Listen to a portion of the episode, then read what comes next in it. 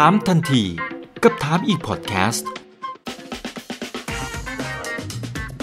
ถามแบบรู้ลึกรู้จริง เรื่องเศรษฐกิจและการลงทุนกับผมอีกบรรพตครับ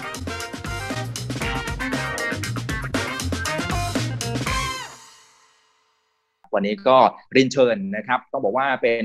หุ้นน้องใหม่ที่ตอนนี้ฮอตมาก ๆ นะครับ เพราะว่าชนซิลลิงไป 4 รอบติดๆกันเลยนะครับ ก็ถือว่า เราไม่ได้เห็นภาพนี้มานานมากๆแล้วนะครับ ก็เลยต้องเรียนเชิญเข้ามาร่วมพูดคุยกันหน่อยนะครับ กับคุณมานพธรรมสิริอนันต์ครับประธานเจ้าหน้าที่บริหารบริษัทซิลิคอนคราฟเทคโนโลยีจำกัด มหาชนครับตัวย่อสวัสดีในครับตลาดก็คือ SICT ครับสวัสดีครับคุณมานพสครับวัสดีครับสวัสดีครับ ตอนนี้โอ้โหหล่อมากครับ ต้องบอกเลยนะฮะ ตัวราคาจองนะฮะอยู่ที่1บาท38 สตางค์ราคาล่าสุดวันนี้ปิดไปอยู่ที่ 5 บาทนะครับ ก็เพิ่มขึ้นมาครับประมาณ 3.6 เท่าเลยทีเดียว โอ้ครับหลายคนตอนนี้เป็น Talk of the Town มาก ๆ เลยนะครับสำหรับโอ้ต้องหุ้นหรือว่าบริษัทของคุณมานพนะนะฮะเราจะมาครัทำบความเข้าใจไปพร้อมๆกันนะครับว่าทางด้านของ SICT ทำธุรกิจอะไรกันบ้าง เพราะว่าถ้าสมมติไปดูข้อมูลมาเนี่ยนะครับ ก็จะได้ยินแหละครับว่า RFID ซึ่งผมว่าหลายท่านน่าจะคุ้นๆอยู่แล้วนะ ถ้าไปดูตัวเต็มๆนะครับก็คือ radio frequency and identification นะครับ ซึ่งมันก็คือการบอกรหัสประจำตัวผ่านคลื่นวิทยุ คือฟังแบบนี้มันหลายท่านก็บอกว่าขออธิบายเพิ่มเติมอีก สักเล็กน้อยได้ไหม ให้เข้าใจง่ายๆหน่อยว่าตกลงมันคืออะไรกันแน่ แล้วเราทำอะไรกันอยู่ในตัวผลิตภัณฑ์นะครับ จะได้เห็นภาพกันฮะเชิญเลยครับครับคุณมานพครับ ครับเอ่อเทคโนโลยีที่ที่เราทำเนี่ยเป็นเซกเมนต์หนึ่งที่เรียกว่าเป็นกลุ่มสินค้าไมโครชิปประยุกต์ในงานที่เรียกว่า RFID หรือระบุรหัสประจำตัวโดยใช้คลื่นวิทยุนะครับ อันนี้ใช้ได้สำหรับคนสัตว์สิ่งของอา เพื่อเพื่อระบบการขึ้นทะเบียน เช่น ฟาร์มปศุสัตว์ การเชื่อมต่ออ่าข้อมูลระบบความปลอดภัย การเข้าออกสถานที่นะครับ รวมทั้งพวกกุญแจเข้ารหัสสำหรับสตาร์ทรถยนต์ครับ แล้วก็อ่าประยุกต์ในงานอื่น ๆได้ด้วยนะครับ ก็คือเชื่อมโลกกายภาพเข้ากับโลกดิจิตอลในอนาคตนะครับ อันนี้อ่าตัว RFID มันก็คือเทคโนโลยีสินค้าหนึ่งนะครับในกลุ่มไมโครชิปหรือวงจรรวม ซึ่งเล็กอ่า เสมือนเม็ดทรายอะฮะแต่มีความอัจฉริยะแฝงสูงมากนะครับ ซึ่งมันสำคัญตรงที่ว่ามันไม่ต้องใช้แบตเตอรี่นะครับ เพราะฉะนั้นมันเป็นเป็น passive device หรือเป็นอุปกรณ์ที่ไม่ต้องใช้พลังงานจากแบตเตอรี่ แล้วใช้การเหนี่ยวนำเข้ามาจากตัวเข้ามาสัมผัสหรือมาอ่านนะครับเพราะฉะนั้นอ่าความยากมันคือทำยังไงให้ performance มันดี แล้วก็เชื่อมต่ออมอย่างมีอ่าความน่าเชื่อถือสูงนะครับ ซึ่งเราก็ประสบความสำเร็จในการพัฒนากลุ่มไมโครชิปประยุกต์ RFID นี้นะครับ ใกล้ตัวที่สุดก็คือพวกบัตร BTS บัตรคีย์การ์ดอ๋อเข้าออกอาสถานที่อ่าโรงแรมนะครับ เวลาไปพักแล้วเขาให้คีย์การ์ดมา ข้างในนั้นนะฮะมีไมโครชิปนะครับของเราอยู่ห รือแม้แต่พวกหนังสือในห้องสมุดที่บางทีเราก็เอาไปวางไว้ที่เครื่องเช็คเอาท์นะฮะแล้วก็อืมสามารถเอาออกมาได้ หรือ Amazon นะครับ เวลาเราหยิบของอ๋อออกมาจาก shelf ปุ๊บ มันรู้ได้ไงว่าของชิ้นนั้นออกมา มันก็มีคือมี RFID tag อยู่ข้างหลัง Product นั้น Alibaba ก็ใช้นะครับเพราะฉะนั้นอะตัวมันคืออุปกรณ์ IoT หรืออุปกรณ์ที่ทำให้อ่าอ่า สินสินค้าเนี่ยมันมี ID โดยไม่ต้องใช้แบตเตอรี่ แล้วก็ราคาถูกนะครับ ที่สำคัญคืออะราคาถูกมากๆครับอืมครับ ซึ่งมันไม่เหมือนกับไอสิ่งที่เราเห็นในชีวิตประจำวันอื่น ๆ เช่นไอพวกบาร์โค้ดที่มันใช้คลื่นแสงนะแล้วก็ไอพวกสแกนลายนิ้วมือ มันมันมีครับข้อดีเมื่อเปรียบเทียบกับไอสองเทคโนโลยีนั้นยังไงฮะครับเอ่อบาร์โค้ดนี่เป็นพื้นฐานเราใช้มา2 3 20 20 30ปีแล้ว แต่ข้ออมข้อเสียของมันคือมันต้องมี line of sight นะครับก็คือมันต้องเล็ง มันต้องเห็นตัว strip มันนะครับไม่ว่าจะเป็น 2D barcode หรือ QR code ทั้งหลายนะครับมันก็คือต้องเอากล้องส่องมัน หรือมือถือเราส่องนะครับต้นทุนมันถูกจริงนะครับ แต่ข้อเสียของมันก็คือความปลอดภัยนะครับ เพราะฉะนั้นเวลาเราเห็นการใช้เนี่ยอ่าสำหรับอ่าความความที่เราต้องการ security สูงสูงๆเราจะไม่ใช้ QR code หรือ barcode นะครับ เพราะว่าเราเอาเข้าไปเครื่อง Xerox ปุ๊บก็ก็ทำจำลองออกมาได้เลยนะครับ แต่ microchip RFID เนี่ยมันมันทลายข้อจำกัดตรงนั้นนะครับ เราไม่ต้องใช้กล้องนะครับ มันอ่านได้ในระยะที่เรียกว่าไม่ต้องเห็นของนะครับ หรืออ่านทะลุผ่านตัว product หรืออตัวกล่องสินค้าได้แล้วไปไปเห็นของข้างในได้ นั่นคือข้อข้อสำคัญแล้วก็ security เขาสูงนะครับ เนื่องจากเขาเป็นไมโครชิปเราสามารถใส่รหัสหรือ encrypt นะครับ รหัสที่ซับซ้อนลงไปได้ ทำให้ความปลอดภัยแล้วก็ความน่าเชื่อถือในระบบสูงสูงมากขึ้น การทำซ้ำเป็นไปได้แทบจะไม่ได้นะครับ ยกเว้นว่าต้องต้องไปประกอบที่โรงงาน แล้วก็ไปโปรแกรมมันขึ้นมาใหม่นะครับ นั้นข้อดีของอที่เห็นชัดๆ คือ no line of sight นะครับ แล้วก็ไม่ไม่สามารถปลอมแปลงได้ เกือบจะปลอมแปลงไม่ได้นะครับครับ อืมครับ ซึ่งจริง ๆ แล้วอย่างบริษัทของคุณมานพเองเนี่ย จริง ๆ เราไม่ใช่ผู้ผลิตผมพูดถูกพูดถูกไหมฮะ คือเป็นคนที่ดีไซน์ออกแบบ แล้วเราก็เอาซอสอีกทีหนึ่งเราเราดีเราเป็นผู้ผลิตแต่แต่เป็นส่วนที่เป็นคุมการผลิตมากกว่าครับนะครับ เราเป็นเจ้าของอตัวเทคโนโลยีโดย เราดีไซน์ เราออกแบบเราทดสอบ แล้วเราก็ไปส่งเขาเรียกว่าจ้างคนอื่นผลิตเอานะครับ ใครมีโรงงานที่ดีทำทำ labor ถูกนะครับคุณภาพได้เราก็ไปพันธมิตรด้วยแล้วก็จ้างเขาทำนะครับแต่ขายที่แบรนด์ตัวเอง เพราะฉะนั้นเราไม่มีโรงงาน เราเป็นบริษัท light asset นะครับเรามีแต่บุคลากรที่เป็นนักดีไซน์นะครับแล้วก็นักขาย แล้วก็ production manage ให้ได้ quality แล้วก็ตามมาตรฐานสากลครับครับ เพราะอะไรครับ เพราะอะไรทำไมเราถึงเลือกโมเดลแบบนี้ครับ เพราะว่าถ้าสมมติเป็นในมุมของคนที่ที่เขาเป็นเจ้าของโรงงานเนี่ยก็น่าจะคุมเรื่องของคุณภาพอะไรต่างๆ ได้ทั้งสายการผลิตเลย หรือว่าอยากจะให้ผลิตได้เร็วแค่ไหนอย่างไร ก็น่าจะควบคุมได้ทั้งหมด แต่ทางด้านของคุณมานพเลือกที่จะใช้ asset light นะครับรบเลือกที่ใช้โมเดลนี้เพราะอะไรฮะโมเดลนี้คนไทยอาจจะไม่คุ้นนะครับ บางสมัยก่อนเนี่ยเวลาเราจะทำไมโครชิปอย่าง Intel Semiconductor เขาจะต้องมีโรงงานมาคือมาใหญ่ไปหมดนะครับ แต่ว่าระยะ 20 กว่าปีขึ้นขึ้นมาเนี่ยโมเดลของการทำเซมิคอนดักเตอร์มันเปลี่ยนไปนะครับ เราไม่ต้องมีโรงงานแล้ว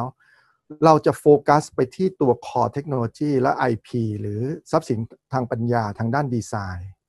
นั่นคือมันเป็นเรียกว่า fabless นะครับ หรือ factoryless นะครับ ซึ่งซิลิคอนวัลเลย์จะใช้โมเดลนี้ในการขับเคลื่อนนะครับทางอุตสาหกรรมไมโครชิปนะยกเว้นกลุ่มที่มองเห็น Economy of Scale แล้วผลิตโดยต้องรักษา Core Technology เอาไว้ลึกๆนะครับเขาถึงจะลงทุนทางด้าน Fab หรือ Foundry นะครับ เพราะนั่นคือสิ่งที่เราเห็น โมเดลของการทำไมโครชิปอีกแบบรูปแบบหนึ่งก็คือการเป็น fabless company นะครับ โดยเรามีดีไซน์มีมีความคิดมีกลุ่มผลิตภัณฑ์ที่จะไปเซิร์ฟในตลาดเนี่ยเราตั้งโจทย์แล้วก็ตอบโจทย์ อันนั้นด้วยการสร้างไมโครชิปได้นะครับ แล้วก็จ้างจ้างผลิตนะครับ กับโรงงานต่างประเทศเอา เราไม่จำเป็นต้องมี fab เราแค่ขอสูตรการผลิตของเขามา มาจำลอง บนคอมพิวเตอร์ แล้วก็สร้างผังภูมิวงจรรวม แล้วส่งผังภูมิคล้ายๆ blueprint เนี่ยนะฮะไปให้เขาปั๊มลงไปบนชิปนะครับซึ่งในในในเวเฟอร์หรือ silicon wafer เนี่ยเราได้กลับมาเราก็แค่มาทดสอบ แล้วก็ตรงตามคุณภาพที่เราตั้งสเปคเอาไว้นะครับ ก็จัดจำหน่ายนะครับทำตลาด อันนี้คือ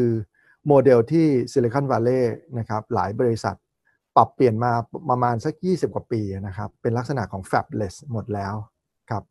ครับ คือถ้าสมมุติเป็นในมุมของการทำธุรกิจจริง ๆ ก็พอตัวเบาเพราะ asset light เนี่ยก็คือตัวเบาๆเนี่ยนะครับ มันก็ไม่ต้องไปแบกนะครับในเรื่องของภาระอะไรต่างๆ ถ้าสมมติว่ามันเกิดวิกฤตอะไรก็ตามเนี่ยจริงๆ ก็เป็นโมเดลที่ดีมากๆนะฮะในมุมนี้ด้วย เสริมอีกนิดนึงครับคุณเอกครับคือข้อสำคัญคือ เทคโนโลยีมันมัน progress โหนดไปเรื่อยๆ เราจะเห็นว่า Intel มี 9 นาโนใช่ไหมครับ แล้วก็ลงมา 7 นาโน ลงมาที่ 5 นาโน การที่เราเป็น fabless เนี่ยเราเราไม่ต้องไปตามเทคโนโลยีตรงนั้นนะครับ เราเราโฟกัสที่ตัวดีไซน์เทคโนโลยีของเรา ซึ่งเป็น core แล้วตัว foundry หรือตัว fab เนี่ยเราเลือกได้เลยฮะว่า fab ไหนเนี่ยเหมาะกับการทำงานของวงจรหรือสิ่งที่เราจะ ประดิษฐ์ขึ้นมานะครับมันมันมีมีหลากหลายมาก แล้วเราก็เลือกพาร์ทเนอร์ที่ให้ราคาดีที่สุดนะครับคุณภาพดีที่สุด แล้วก็สามารถสเกลได้นะครับแล้วบางครั้งเราก็ทำ second sourcing ได้ด้วยก็คือแบบนี้ผูกขาดคนเดียวพึ่งพาอย่างเดียวอาจจะ risk เราก็อาจจะไปเลือกแบบ second source เพิ่มเติมในดีไซน์เดียวกัน ก็กลายเป็นว่าเรามี สองซัพพลายเออร์ที่ที่ซัพพลายในสินค้ากลุ่มเดียวกัน หรือชิ้นเดียวกันได้ด้วยด้วยซ้ำนะครับที่สเปคเดียวกันนะครับนี่คือข้อดีที่เราไม่ต้องมีโรงงาน แล้วก็เป็นเป็นไลท์แอสเซทนะครับเราจ้างผลิตให้คนอื่นทำในสิ่งที่เขาทำได้ดีที่สุด นั่นคือเขาก็คีปอัพกับเทคโนโลยีของเขาลงทุนนะครับแล้วก็สร้าง Product ที่มี Economy of Scale มาตอบโจทย์เรา เพราะว่าถ้าถ้าตั้งโรงงานเนี่ยเราก็ผลิตเฉพาะของของเรานะครับ แล้วถ้าวอลลุ่มเราไม่ถึงเนี่ยมันกลายเป็น investment cost ที่สูงเกินไปนะครับนั้นเราโมเดลของการทำเซมิคอนดักเตอร์ปัจจุบันลงทุนใน fab เป็นหมื่นล้าน US อย่างต่ำนะครับ ถึงจะได้สัก node หนึ่งหรือโรงงานหนึ่ง ซึ่งบริษัทที่จะลงทุนตรงนี้ก็ต้องมี economy of scale หรือ ลงทุนเป็นล่ำเป็นสันเลยฮะนะครับ เป็นหลายหมื่นล้าน US แล้วเขาก็จะต้องมีต้อง fill up capacity ให้ได้เกิน 6-70%เขาถึงจะคุ้มทุนฮะครับครับซึ่งอีกนัยยะหนึ่งจริงๆแล้วมันก็อาจจะกลายเป็นความเสี่ยงในเรื่องของการลงทุนครั้งใหญ่ ๆ ก็เป็นได้เหมือนกันนะครับ ใช่ครับ ทีนี้ทีนี้ กลุ่มลูกค้าหลักๆของเรานะครับ ถ้าถ้าเข้าไปดูเนี่ยก็จะมีเนี่ยพวก Animal ID กุญแจสำรองนะครับ แล้วก็ระบบเข้าออกตามสถานที่ต่างๆนะครับตัวนี้ก็ถ้าดูโครงสร้างในปัจจุบันเนี่ยก็ถือว่ากระจายความเสี่ยงได้ค่อนข้างจะดีสัดส่วนไม่ได้ห่างกันมากจนเกินไปนะครับรบทีนี้ทีนี้คำถามผมคืออย่างนี้ฮะเขาที่ผมดูตัวเลขเนี่ยเจนว่าเราส่งออกร้อยเปอร์เซ็นเลยนะคำถามคือคือตลาดในต่างประเทศมันใหญ่ จนกระทั่งคุณมานพเนี่ยไป พยายามที่จะไปบุกตลาดต่างประเทศ หรือจริงๆแล้วในบ้านเรามันไม่น่าสนใจหรือยังไงฮะทำไมทำไมเราถึงไปเน้นคำถามต่างประเทศทั้งหมดเลยฮะโดนเยอะมากและโดนใจมากทำไมเราไม่สนใจลูกค้าคนไทยเลย ผมว่าคนไทยใช้เทคโนโลยี RFID ผ่าน global supply chain เป็นหลักนะครับดังนั้นโรงงานผลิตเนี่ยเมืองไทยเนี่ยอาจจะน้อย นะครับที่จะที่จะทำให้ของมันมี economy of scale ได้นะครับ อันนี้อันที่หนึ่งที่สองก็คือบริษัท SICT เนี่ยตั้งมาโดยมีความตั้งใจที่จะทำ product มาตรฐาน เพื่อไปสู้กับ global brand นะฮะ คือเราไม่ไม่ไม่ตั้งโจทย์ เฉพาะตอบโจทย์คนไทยแล้วหยุดนะครับ เราทำของที่เรียกว่า ท้าทายมาก ๆ ก็คือไปสู้กับแข่งในเวทีโลกเลย เราไม่เอาเอาเมืองไทยเป็นเบนช์มาร์กนะครับนั้นไมโครชิปเนี่ยเขาเวลาเขาวัดคุณภาพกันนะครับ ถ้าได้มาตรฐานสากลก็ดูที่ประสิทธิภาพกับราคานะครับ ความหินของเราก็คือต้องสู้กับคนที่มีสเกลของมากใหญ่กว่าเราร้อยเท่าพันเท่า ในแง่ของ investment นะครับนั้นสิ่งที่ธุรกิจ อุดนี้ก็เลยอุตสาหกรรมนี้ก็เลยยากมากฮะสำหรับคนไทยที่จะทำแล้วก็โชคดีที่ founders แล้วก็คนก่อตั้งของผมเนี่ยก็หนึ่งก็คือเป็นเทคโนโลยีทางด้านไมโครชิปจริง ๆ นะครับ แล้วก็เรียนแล้วสัมผัสกับอุตสาหกรรมเหล่านี้ที่ต่างประเทศมาด้วยนะครับ หลายหลายสองสาท่านก็อยู่เป็นอาจารย์สอนอนักวิจัยแล้วก็พนักงานของเราตั้งแต่ ตั้งแต่บริษัทก่อตั้งขึ้นมานะครับ ผมเองก็อยู่ในต่างประเทศก็รู้เรื่องของ Design Flow Product Life Cycle จะทำยังไง การขายไปยังไงบ้าง อันนี้ก็ทำให้ผมมั่นใจว่าการตั้งโจทย์จากต่างประเทศและสป라이ไปที่ต่างประเทศนะครับ จะทำให้เราตั้งตัวได้มากกว่าการการที่จะมาโฟกัสในประเทศครับ ครับ ทีนี้ ทีนี้ประเด็นที่เมื่อสักครู่นี้ทางของคุณมานพพูดเนี่ยผมว่าผมว่าเป็นจุดที่น่าสนใจนะ คือเราจะไปแข่งกับพวก global brand นะครับเป็นคนระดับโลกเลยนะครับ แต่คือคนระดับโลกสิ่งที่สิ่งที่ผมสงสัยก็คือว่าคนที่เป็นผู้ผลิตชิปเนี่ย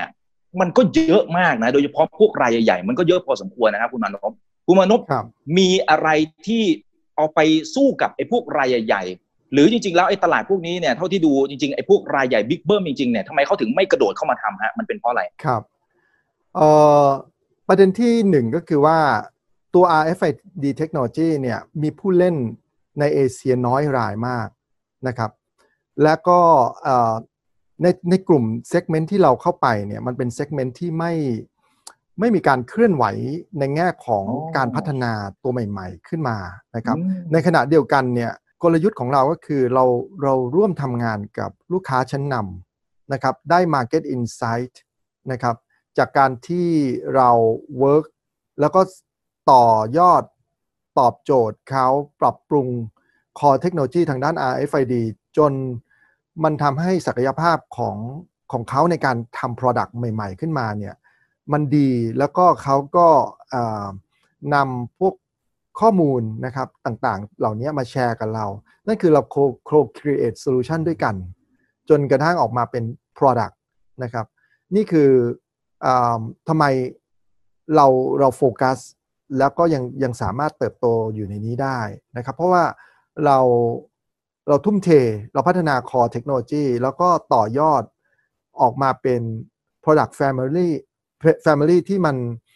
มันแอพพลายได้กับแอปพลิเคชันหลากหลายมาก เพราะเราเป็นเจ้าของตัวคอเองนะครับ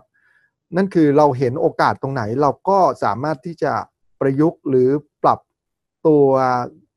IP core ของเราเนี่ยนะฮะให้มันให้มันไปใช้กับแอปพลิเคชันต่างๆนะครับ ซึ่งในต่างประเทศหรือคู่แข่งใหญ่ๆเนี่ยอาจจะความความสนใจหรือความน่าสนใจของการปรับตรงนี้จะทำได้ยาก เพราะว่าเขาต้องต้องทำทีเดียวเยอะๆเลย แล้วก็มูลค่าของการลงทุนเขาก็ต้องสูงนะครับ เพราะฉะนั้น โมบิลผมเรียกว่า agility หรือ flexibility ตรงนั้นเนี่ยบริษัทใหญ่จะไม่ค่อยมีนะครับอย่างเช่นผมผมอยากจะทำของสัก 5 ล้านชิ้น 10 ล้านชิ้นเนี่ยถ้าเป็นบริษัทคู่แข่งเราเนี่ยเขาบอกเขาไม่คุยด้วยเลยนะครับเขาจะไปคุยกับคนที่ใช้ประมาณร้อยล้านพันล้านชิ้นมันนั่นคือเขาเราอันนั้นนะครับเป็นตลาดที่เราตามเก็บนะครับอ๋อครับ คือ คือคือคุณมานพเนี่ยเห็นว่ามันมีช่องว่างอยู่ แล้วมันเป็นช่องว่างที่รายใหญ่เขาไม่กระโดดเข้ามาเล่นณเวลานี้ ก็เลยตอนนี้ก็เลยอยู่ในช่วงของการ enjoy นะครับ คือกำลังเพลิดเพลินไปกับการที่ขยายตลาดไปเรื่อยๆ ทีนี้ทีนี้คำถามผมคืออย่างนี้ฮะถ้าสมมุติว่าคุณมานพซึ่งซึ่งผมเชื่ออย่างนั้นนะครับเพราะว่าทีมคุณมานพนี่เก่งมากนะครับ ถ้าสมมติทำให้ตลาดมันโตขึ้นไปเรื่อยๆ มันจะถึงจุดหนึ่งไหมครับ ที่รายใหญ่เขาบอกว่าเฮ้ยตรงนี้แหละ คือมันโอกาสของเขาเหมือนกันแล้วเขาจะกระโดดเข้ามา ในเรื่องของเทคโนโลยี barrier to entry เนี่ยมันมันมีกำแพงสูงแค่ไหนที่รายใหญ่ สุดท้ายพอเข้ามาปุ๊บเขากินรวบไปเลยฮะเป็นคำถามที่ valid นะครับ แล้วก็ถ้ามันใหญ่ไปถึงระดับหนึ่งเขาก็อาจจะมีมีความน่าสนใจแล้วจะลงมาแข่ง แต่ผมเชื่อว่าถึงจุดนั้นเนี่ยเราก็มีศักยภาพที่จะต่ออต่อกรได้ อย่างผมยกยกตัวอย่าง Animal ID เนี่ยจริง ๆ พัฒนากันมา 25 ถึง 20 กว่า เกือบ 30 ปีแล้วนะครับเขาเขาพัฒนาจนเขาทิ้ง Product Line นี้ไปเลย ก็คือกลุ่มดีไซเนอร์เขาอะหนีไปทำเทคโนโลยีอื่นที่มันว้าวกว่าที่มันอินทิเกรตที่มันแฟนซีกว่า แล้วก็มีมาจิ้นเยอะกว่าอย่างมาก ในขณะเดียวกันเทคโนโลยีตัวนี้เราเราพัฒนาต่อเนื่องนะครับเขาจริง ๆ ต้นทุนก็จะสู้เราไม่ได้ละเพราะว่าเขาพัฒนาไปถึงจุดหนึ่งแล้วเขาหยุดนะครับ แต่เราอะทำต่อแล้วก็ทำทั้งด้านด้านประสิทธิภาพการทำงาน แล้วก็ทั้งด้านของราคานะครับ ซึ่งอ่า product ตรงนี้เนี่ยมันมันมันเลิกใช้ไม่ได้ มันคือโครงสร้างพื้นฐานหรือถือเป็นระบบภาคบังคับที่ใครที่มีฟาร์มหรืออะไรก็ตามต้องติดนะครับนั้นลูกค้าใน Animal ID กลุ่มนี้จะเริ่มไม่ค่อยมีซัพพลายเออร์หรือลดลงเรื่อยๆนะครับ แล้ว จากการที่เรามีศักยภาพสู้ได้ เพราะเราเราโฟกัสพัฒนาอย่างต่อเนื่องเนี่ยเราก็ได้ลูกค้าฐานฐานที่เคยใช้กับคู่แข่งเนี่ยเบี่ยงมาใช้ของเรามากขึ้นเรื่อยๆเรื่อยๆเรื่อยๆนะครับ อันนี้ก็คือกลุ่มที่เป็น Animal นะครับ ส่วนกลุ่มที่เป็นหัวกุญแจรถยนต์เนี่ยนะครับ มันก็เป็นกลุ่มที่เรียกว่าเบอร์ใหญ่เขาไม่ทำเพราะเขาจับกับบริษัทที่ทำ กุญแจต้นฉบับ เขาไม่มีศักยภาพที่จะทำแบบนั้นได้ ไม่นั้นงานเขาเสียนะครับ มันก็เป็นช่องว่างที่เวลาคนที่จะไปทำทำกุญแจสำรองเนี่ยแทนที่จะไปที่ที่ศูนย์รถยนต์ใช่ไหมครับ ก็เพียงแต่แค่ไปที่ร้านที่ให้บริการกุญแจนะครับทำสำรองได้ ก็ใช้ไมโครชิปเราแทนนะครับ นั่นคือตลาดที่เราเราได้จากการทำกุญแจสำรองสำหรับรถมือสองหรือรถที่เราทำกุญแจหายอย่างนี้นะครับ พวกนี้เรา มันเป็นสเปซที่เราเข้าไป แล้วก็ยังโตเติบโตต่อได้ โดยไม่มีปัญหานะครับ แล้วเพราะว่ามีรถรถรถใหม่รถซื้อมาปุ๊บเนี่ยมันก็จะต้องเก่าไป มันก็ต้องการกุญแจสำรองเสียบ้างหายบ้างนะครับ นั่นคือสิ่งที่เราคิดว่ามาร์เก็ตเนี่ยมันโตตามสภาพของ การสะสมรถนะฮะแล้วก็การเปลี่ยนมือรถนะฮะนี่คือคิดว่าเราไม่มีปัญหาในการทำทำตลาดนะครับ เหลือแต่เพียงแต่ว่าเราจะ growth ต่อให้ให้เยอะแค่ไหน ให้มากแค่ไหนใน region หรือในประเทศคู่ค้าที่เราไม่ได้ไปไปเพิ่มครับ ปัจจุบันเราเราเราทำกับพาร์ทเนอร์เฉพาะยุโรป ซึ่งเขาเป็น key supplier ของระบบทำกุญแจสำรองนี้อยู่ นั่นคือเขา supply ไปทั่วโลก แต่ตอนนี้ถ้าเรา มี channel มีเม็ดเงินใหม่เข้ามาเราจะเราจะไปตัวแทนจำหน่ายมากขึ้นนะครับ player มากขึ้นในในทุกประเทศทุกภูมิภาคครับครับอืมครับคือคือจุดหนึ่งที่ที่ผมค่อนข้างทึ่งนะครับสำหรับตัวบริษัทของคุณมานพเนี่ยครับก็คือการที่พยายามมองหาช่องว่างอะไรใหม่ ๆ แล้วก็ใช้ความเก่งนะครับ มันสมองของคนในบริษัทเนี่ยนะครับ ในการตะลุยเข้าไปเปิดตลาดใหม่ๆ แต่ผมผมอยากจะย้อนนิดนึงนะครับ สำหรับตัวโอกาสอะไรนะครับ ที่คุณมานพเนี่ยมองเห็นตั้งแต่ทำตอนแรกเลย ก็คือไอตัว Animal ID นะครับ ที่เหมือนกับไปไป track ดูนะครับ ว่าสัตว์วัวอะไรเป็นอย่างไรนะครับ มองเห็นโอกาสยังไงนะครับ แล้วขยบขยบไปทำไอ้พวกกุญแจสำรองยังไงนะครับ แล้วก็ไปขยบเป็นไอ้พวกระบบเข้าออกยังไง มันมีวิธีคิดยังไง เพราะตรงนี้มันจะเป็นคีย์ที่สำคัญเผื่อจะได้คิดต่อยอดว่า นี่แหละสำหรับอนาคตมันไปได้ต่อจริงๆครับ ตัว core technology นะฮะเริ่มจากการที่ผมกลับมาสตาร์ทอัพกับ founder สี่ท่านนะครับ เราเราเห็นเทคโนโลยีของ RFID เพิ่งเกิดขึ้นมาใหม่ ๆ นะครับ เพิ่งเพิ่งเข้ามาในตลาด แล้วมันสามารถตอบโจทย์อุตสาหกรรมได้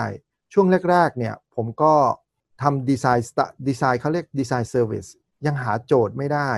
แต่พอสุดท้ายเนี่ย เราตกผลึกตรงที่ว่าถ้าเราไม่ทำ Product อะไรเลยเนี่ย มันเป็นมันเป็นมันเป็น service หรือเป็นบริษัทที่ไม่มี recurring income นะครับ เราก็เลยเบี่ยงมาโฟกัสที่ตัว Product ทีนี้ทำ Product อะไร เราวิจัยหลากหลายนะครับ มีเรื่องของเซนเซอร์ มีเรื่องของ Communication เรื่องของมือถือ เรื่องของ uh, consumer product มาจบที่ RFID เพราะว่าเราชอบมันตรงที่ว่า complexity มันไม่สูงนะครับ และเราสามารถ ใช้ศักยภาพคนของเรา ซึ่งสตาร์ทจากกลุ่มอนาล็อกกลุ่มอนาล็อกคือกลุ่มที่ดีไซน์ของให้มันสัมผัสกับกายภาพ คลื่นวิทยุได้ตอบโจทย์ได้วัดคุมได้ พวกเรามีอนาล็อกคอนเทนต์อยู่ 7-80%เลยฮะ เพราะฉะนั้นตัว Analog Performance เนี่ยเป็นตัวกำหนดนะครับว่ามัน break or make หรือมีความมีศักยภาพพอหรือเปล่าที่จะขายของได้นะครับ เราเลย มันเน้นที่ RFID เพราะว่ามันเป็นเทคโนโลยีที่ต้องใช้พลังงานต่ำมาก ๆ โดยการเหนี่ยวนำจากเครื่องอ่านเข้ามานะครับ ซึ่งตัวเทคโนโลยีของเราเนี่ยตอบตรงนั้นได้นะครับ ผู้เชี่ยวชาญของเรานักพนักงานของเราซึ่งมาจากอาจารย์ที่สอนอยู่ในมหาลัย ซึ่งมีประสบการณ์ทางด้านไมโครชิปดีไซน์ทาง low power low voltage พวกนี้นะครับ เราเรามารวมกันทำจนกระทั่งมัน ไม่ยากเกินไปจากการที่เราจะจะทำอินดัสทรีหรือ Product นี้ได้นะครับกลุ่มแรกที่เราทำก็คือตอบโจทย์ Animal ID เพราะว่าอ่ามันมีมันมี Market Captive Market อยู่แล้ว เมืองไทยก็จริง ๆ ใช้ในช่วงที่บริษัทเราเราสตาร์ทนะครับเราเรามีอ่ากทมเนี่ยอยากจะใช้ไมโครชิปสำหรับฉีดขึ้นทะเบียนสุนัขแล้วก็แมว ใช่ไหมครับ ตอนนั้นมีการประมูล ผมก็สบช่องเลยไปบอกของของทางกทมว่าเราทำได้นะครับ แต่ตามช่วงนั้นผมก็เชื่อว่ามันมันยากเหมือนกัน เนื่องจากราชการแล้วก็การประมูลอะไรต่างๆ เขามีขั้นตอนค่อนข้างสูง ก็เลยเปลี่ยนมาใช้การทำเพื่อเชิงพาณิชย์ไปเลย แล้วก็ส่งออกดีกว่านะครับจังหวะนั้นเนี่ยมีลูกค้าออสเตรเลียมาต้องการไมโครชิป Animal ID สำหรับฟาร์มที่ออสเตรเลียตลาดนั้นนะครับ มันก็เป็นอีกอกลุ่มผลิตภัณฑ์อาจจะเป็นคนละวิธีสื่อสารเหมือนระบบ GSM กับระบบ CDMA อะไรอย่างเงี้ยนะครับ ผมก็ทำอีกกลุ่มหนึ่งขึ้นมา แล้วก็สามารถที่จะตอบโจทย์เขาได้นะครับ เรามีมีประเด็นที่ว่าเราจะผลิตยังไงให้ได้2 Product ในในหนึ่งหนึ่งเทคโนโลยีซึ่งสุด สุดท้ายแล้วเราทำสองตลาดเลยนะครับ เราก็เลยได้ทั้งตลาดมาตรฐานที่ใช้ในสัตว์เลี้ยง แล้วก็อีกอีกอันหนึ่งที่ใช้ในตลาดปศุสัตว์นะครับ ทั้งสองก็พูดง่ายว่าเราจดพาเทนต์ด้วย เพราะว่าคู่แข่งของเราเนี่ยมั่นใจมากว่าเราละเมิดทรัพย์สินทางปัญญาเขาครับ แต่เราก็สู้นะฮะ ผมบินไปเยอรมันไป ไปอธิบายเขาเลยว่า ผมศึกษาพาเทนต์คุณ แล้วผมแก้ได้หมดแล้วนะครับ คุณดูอย่างเดียวนะ ห้ามจด ผมผมวาดบนกระดาษให้เขาเขาเขาเลิกมาต่อยาไม่นั้นลูกค้าออสเตรเลียเราก็หนี เพราะว่าถ้าเราจะใช้ชิปเราปุ๊บเนี่ยเขาก็จะฟ้องนะครับ แต่เราเรามั่นใจว่าเราไม่ไม่ไม่ได้ละเมิด แล้วเราก็สุดท้ายเราก็ขยายเชิงพาณิชย์นะครับ มากขึ้นมากขึ้นจนกระทั่ง เริ่มมีสัดส่วนในตลาดเนี่ยครับประมาณ 20 กว่าเปอร์เซ็นต์แล้วนะครับสำหรับกลุ่มขึ้นทะเบียนสัตว์ครับด้วย RFID ครับครับ ซึ่งก็ถือว่าเป็น Market Share จริง ๆ story มันเยอะนะครับ แต่ว่าจากการที่เรามี Core Technology เนี่ยเรามองไปรอบตัวเราเจอ RFID ทั้งนั้นเลยนะครับ บัตรเข้าออกบัตรคีย์การ์ดนี่ก็ RFID บัตร BTS ก็ RFID Smart Label ที่ติดหนังสือสมุด ในห้องสมุดเนี่ย RFID หมดเลย ก็คือเราก็ค่อยๆ branch out ไอตัวเทคโนโลยีของเราเนี่ย เข้าไปในกลุ่มพวกนี้นะครับ เรา build portfolio ของเราเข้าไปในตอบโจทย์กลุ่มอุตสาหกรรมต่างๆ หลากหลายขึ้น และพอประมาณปี 2006 มีกลุ่มหนึ่งที่จากจากยุโรป อยากทำกุญแจสำรองรถยนต์ ซึ่งมันไม่เคยมีในในระบบ เพราะว่า pain point คือต้องขับไปที่ศูนย์เพื่อให้เขา duplicate กุญแจให้เรานะครับแต่การที่เขาเอา system มา propose เรา แล้วเราเห็นดีด้วย เราก็เลย exclusive และทำทำ supply เขานะครับแล้วจากนั้นมันก็โตอย่างก้าวกระโดดเลย เพราะว่าเราเป็นรายเดียวที่ทำกุญแจสำรองแบบนี้ที่เหมือนกับต้นฉบับได้ด้วยนะครับ โดยไม่ต้องไปศูนย์ครับ นี่คือแอปพลิเคชันใหม่ที่เราเห็น แล้วเราก็ปรับใช้ได้เสมอนะครับ ในกลุ่มนี้ก็เลยกลายเป็นเอนจินหลักในการเติบโตในระยะแรก จากนั้นเราก็มองต่อว่าเราเราจะพัฒนาพวกเลเบลที่ใช้ใน Smart Label ใน Library ยังไงแล้วก็มาดูเรื่อง NFC แต่ NFC เนี่ยมันก็อาจจะมาเร็วเกินไปนิดหนึ่งตอนที่เราพัฒนานะครับ อย่างตัวเจ้าของ NFC เนี่ยอยู่อยู่อยู่ที่ทางยุโรปเนี่ยเขาทำมาประมาณเกือบ 15 ปีแล้วนะมันยังมันยังไม่มี มือถือที่ใช้งานได้มีรุ่นเดียวในโนเกียตอนทำโอลิมปิกผมจำได้ ที่อเมริกา แล้วมันก็ไม่บูมแล้วมันก็ทรงๆอยู่อย่างเงี้ยนะครับจนกระทั่ง Apple นะครับ iPhone 7 เนี่ยบอกว่าจะใส่ NFC แล้ว เขาจะทำ Apple Pay ตอนนั้นแหละฮะมันเปิดมันเปิดตลาดอย่างมากเลยนะครับทำให้ NFC กลายเป็นโครงสร้างพื้นฐานใหม่ที่อยู่ในมือถือ แล้วเราเราเองเนี่ย ก็เข้าไป latch on เทคโนโลยีตรงนี้นะครับอตอนนี้เราก็ spin ตัวที่เราเคยทำอยู่ในอุตสาหกรรมพื้นๆ ที่เป็น smart label ให้มันออกมาเป็นให้มันว้าวขึ้นโดย ให้มันวัดค่าต่างๆ ทางชีวเคมีได้ สิ่งแวดล้อมได้นะครับ ซึ่งตรงนี้ถ้ามองไปก็คือใหม่มากในอุตสาหกรรมยังไม่มี แล้วเราต้องต้อง educate ตลาดเองนะครับ อันนี้ก็ต้องบอกว่าความเก่งของ พนักงานของเราแล้วก็วิธีการคิดเนี่ยเราก็จะมองมองไปเป็นสเต็ปข้างหน้าสูงๆเลยนั่นเนื่องจากเรามีทีมที่ทำเทคโนโลยี roadmap ในในองค์กรอยู่นะครับเวลาเราทำเนี่ยเราก็มองไปที่ short term ก็ 3 ปี long term หน่อยก็ 5 5 ปี 5 ปีขึ้นนะครับครับซึ่งเราก็จะอืมจะจะมองไปข้างหน้าว่าตอนเนี้ยอ่า S curve มันวิ่งไปทางไหนนะครับ กลุ่ม payment กลุ่ม digital asset กลุ่ม blockchain นะครับ กลุ่ม e-commerce มันก็จะ grow นั่นคือเราก็จะทำ product family ที่ที่ที่มี core technology ของ NFC เข้ามาในตลาดเรื่อยๆนะครับ และในปัจจุบันเราก็มี R&D ทีมที่อืมกำลังพัฒนาร่วมกับนักวิจัยทางเชิงเอ่อ health นะครับ health tech ต่างๆ ที่จะเอ่อทำให้ NFC เนี่ยมันตอบโจทย์เรื่องของการวัดสุขภาวะของเราด้วยนะครับ การดูแลเบื้องต้นที่ที่ทำได้ด้วยมือถือนะครับ อันนี้ก็เป็นเป็นเป็นสตอรี่ที่ที่เราเราจะบอกว่าเราโตมาได้ยังไงก็คือ จากเราที่อืมจากการที่เราทัฟนะครับ เราโฟกัสเราเราทำอะไรแล้วเราไม่ทิ้งนะครับ ถ้ามันครับยากเราก็ต้องมุ่งมั่นทำให้มันได้ นั่นคือวิธีทำงานของเราอะฮะ คนเราก็ต้องครับเก่งและอึดนะฮะครับอืมครับครับทีทีนี้ในในมุมของนักลงทุนก็ก็อยากจะรู้เหมือนกันครับ อย่างเวลาที่เราจะรับรู้รายได้นะครับ คือปกติอย่างเมื่อสักครู่นี้ทางคุณมานพบอกว่าเราจะมีการขายไอ้พวกชิปอะไรต่างๆเนี่ยโดยตามธรรมชาติของอินดัสทรีนี้อุตสาหกรรมนี้เนี่ยเวลาที่ขายเนี่ยมันมันนับยังไง เช่นเอ่อเอาไปเลยเป็นโปรเจกต์หนึ่งนะครับ เอาเงินก้อนเข้ามาเลย เราต้องเข้าไปประมูลไหมนะครับ หรือว่าหรือว่าครับเราขายเป็นชิ้นๆ แล้วสมมติสมมติผมยกตัวอย่างนะครับ ถ้าเป็น Animal ID เนี่ย สมมติเจ้าวัวตัวนั้นเนี่ย เกิดมันตายไปนะครับอืมถ้าเขาต้องเลี้ยงตัวใหม่ขึ้นมาเนี่ย คือเขาก็ต้องซื้อชิปตัวใหม่จากเรา มันเป็นอย่างนั้นหรือเปล่า หรือมันสามารถใช้ตัวเดิมไปฝังตัวใหม่ได้ มันเป็นยังไงฮะในในในธรรมชาติจะได้รู้ในความต้องธรรมการชาว่าติมันของอุตสาหกรรมนี้นะครับ อย่างปศุสัตว์เนี่ยหนึ่งตัวคือหนึ่ง ID จะไม่มีการทำซ้ำเพราะว่าเวลาเขาทำ food traceability หรือ track food safety เนี่ยเขาต้องมองว่ามันมาเนื้อตัวเนี้ยมันมาจากวัวตัวไหน เพราะฉะนั้นตัว ID ตรงนั้นน่ะได้ถูกใช้ไปแล้วเขาจะไม่เอามาใช้ใหม่ นั่นคือเรามีมีวัวกี่ตัวที่เราต้องเข้าลงแปรรูปเนี่ยก็คือตามนั้นเลยครับ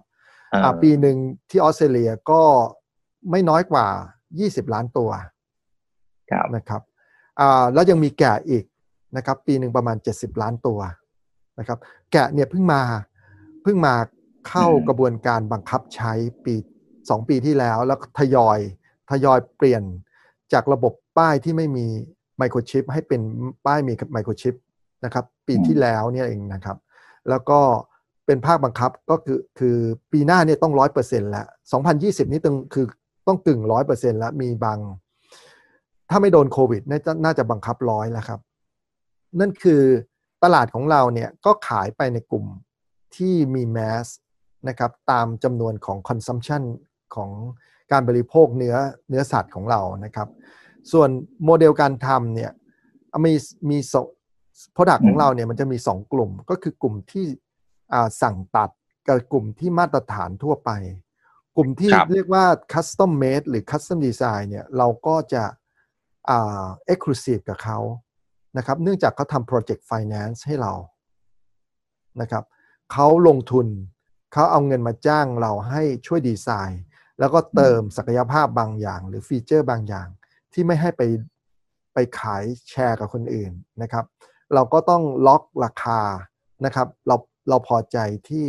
ที่จะซื้อขายกันที่ราคาดีลไหน แล้วก็ผูกปีขายกันเลย ปีหนึ่งสิบล้านชิ้น ก็ก็ผลิตแล้วก็ส่งเฟรมออเดอร์มาให้เรา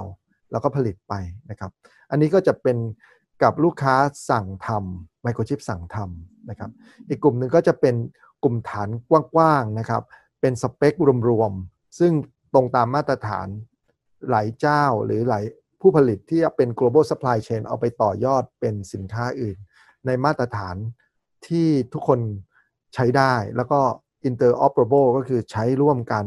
ด้วยเครื่องเครื่องด้วยมือถือด้วยอะไรเนี่ยเหมือนกันหมดเนี่ย อันนี้เราก็ทำเป็นสินค้ามาตรฐานที่เรียกว่ากลุ่ม standard อืม product นะครับครับแล้วกลุ่มกลุ่ม standard product ก็จะฐานกว้าง margin น้อยหน่อยลงนิดนึง แต่กลุ่มที่ exclusive อ่าวอลลุ่มไม่เยอะนะครับวอลลุ่มเฉพาะลายที่เราต้องขาย แต่ว่าได้ margin สูงมาก อันนี้ก็เป็นเรื่องเรื่องที่ต้อง segment นะฮะแต่มีทั้งสองกลุ่มครับ ครับ ครับแล้วแล้วตามปกติโดยธรรมชาติเนี่ยที่บอกว่า exclusive เนี่ยนะครับมันมีการเซ็นสัญญายาวนานแค่ไหน คือถ้าสมมติว่าเขาใช้เราล็อตแรกไปแล้วเนี่ยมันมีโอกาสมากน้อยแค่ไหนที่อย่างมากเขาก็อาจจะไปยกออเดอร์ไปที่เจ้าอื่น แล้วก็ตัดเราทิ้งไปมันมันมีโอกาสเกิดขึ้นกรณีแบบนั้นไหมฮะเวลาเราเซ็นสัญญากันก็คงคงมีเอ่อเขาเรียกเฟรมหรือเวลาที่เราคุยกันนะนะครับอ่า สัญญาส่วนใหญ่ก็ถ้าเป็น supply agreement ก็อย่างน้อยๆก็ 5 ปีฮะเพราะว่าเขาก็ลงทุนเยอะเหมือนกัน มาจ้างเราตั้งแต่ต้นเนี่ย พูดง่ายว่าเขาครับลงทุนเรื่องของค่าออกแบบก่อน ซึ่งเราเรียกว่า NRE อาจจะลึกไปนิดนึงนะครับ ก็คือ non ครั recurring บก็คือจ่ายครั้งเดียว จากนั้นเนี่ยเราจะเราจะคิดต่อชิ้นก็คือขายไปเลยนะฮะชิ้นเท่านั้นเท่านี้จำนวนเท่านั้นเท่านี้ต่อปี และราคาก็จะเป็นราคาที่คงที่ไปจ นกว่าจะมีปัจจัยอื่นที่จะทำให้เราต้องเปลี่ยนราคา ก็มารีวิวราคากันอีกทีหนึ่งนะครับ เป็นปีอืมๆไป แต่ว่าโดยปกติเอ่อการซื้อขายก็จะมีมีอายุสัญญาพอควรครับ ซึ่งเราก็ต้องมั่นใจว่าส่วนที่เป็น pay off ในโปรเจกต์นั้นเนี่ยอืมคุ้มค่าที่เราจะเอาเอา resource หรือเอาพนักงานเราไปไปลงในโปรเจกต์นั้นๆ นั่นนั่นคือ นั่นคือเป็นที่มาว่าทำไม margin ดีในส่วนนี้นะครับอ่าก็ครับคือเราขายจำนวนไม่เยอะไม่มากแต่ว่าได้อืมได้ได้ตัว return กลับมาสูงครับครับครับทีนี้ทีนี้ในในกลุ่มแต่ละกลุ่มที่เราเข้าไปทำ Animal ID กุญแจสำรองระบบเข้าออกสถานที่แล้วตัวใหม่ที่จะมีโอกาสที่เป็นพระเอกเหมือนกันเนี่ย NFC เนี่ยนะครับครับเท่าที่ดูเนี่ย direction ของคุณมานพเองจะเน้นไปที่ตรงไหนเป็นพิเศษไหมครับ หรือว่าจะให้มันสมดุลแบบนี้ไปเรื่อยๆฮะ ตรงไหนที่มองแล้วมันมีโอกาสเป็นโอกาสทองของเราฮะในในกลุ่ม structure ของรายได้เนี่ยนะครับเราเราพยายาม balance มันอยู่นะครับอืมอ่ากลุ่มกลุ่มที่เป็นอื่นๆ และกลุ่มใหม่ NFC เนี่ยยังเพิ่งเพิ่งเอ่อเริ่มเองนะครับ เรามองไปที่มองไปอีก 10 ปีข้างหน้าด้วยซ้ำเพราะว่าโอ้เอิ่มโครงสร้างพื้นฐานทาง NFC อย่างบลูทูธเนี่ยอยู่กับเรามา 20 ปีแล้วนะฮะ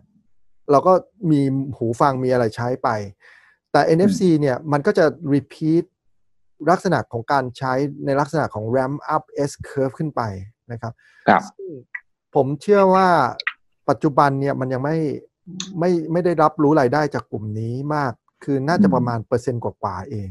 เนื่องจากว่าเราต้อง educate ตลาดนะครับเอ่อแล้วก็การสร้างเอ่อฐานลูกค้าที่เข้าใจการใช้เนี่ยมันก็ ต้องใช้เวลานะครับ นั่นคือปกติเราก็จะให้เวลามันสามถึงห้าปีนะครับถึงจะเริ่ม mature หรือเกิดเรื่องเป็น mass ขึ้นมาอ่า product นี้ถึงถึงเป็น segment ที่เราจะโฟกัสในอนาคต แล้วเราคิดว่าหลังจากที่มันโตแล้วเนี่ยมันควรจะเข้ามาแทนที่บางส่วนนะครับอาจจะ 50%อีกในในอนาคตนะครับ4-5 ปีเนี่ยมันจะมาช่วยเติมเต็ม กลุ่ม 3 กลุ่มที่เป็น bread and butter ตอนนี้นะครับ ซึ่งบางตัวก็เริ่มมีความเขาเรียกว่ามันเข้าสู่ maturity บาไปแล้วนะครับอย่างพวกบัตรคีย์การ์ดที่เราเห็นตามโรงแรมเนี่ยมันก็มี maturity ของมันอยู่นะครับมันกลายเป็นกล้องไปแล้ว แต่ช่วงนี้โควิดมาคนก็อาจจะไม่ใช้กล้อง เพราะว่าเราปิดหน้าใช่ไหมฮะเราต้องใช้ครับคีย์การ์ดแล้วนะครับอ่าอันนี้มันก็กลายเป็นโอกาสเพิ่มที่เราจะไปได้ ส่วนกุญแจเข้ารหัสรถยนต์นะครับ เราก็มี การขยายไปในช anel ที่ที่สูงมากขึ้นนะครับ แล้วก็มีสัดส่วนรายได้เนี่ยเอ่ออาจจะไม่ไม่ขยายมาก แต่ก็ก็เป็นช anel ที่เรายังยังมี captive market ยังไปต่อได้ใน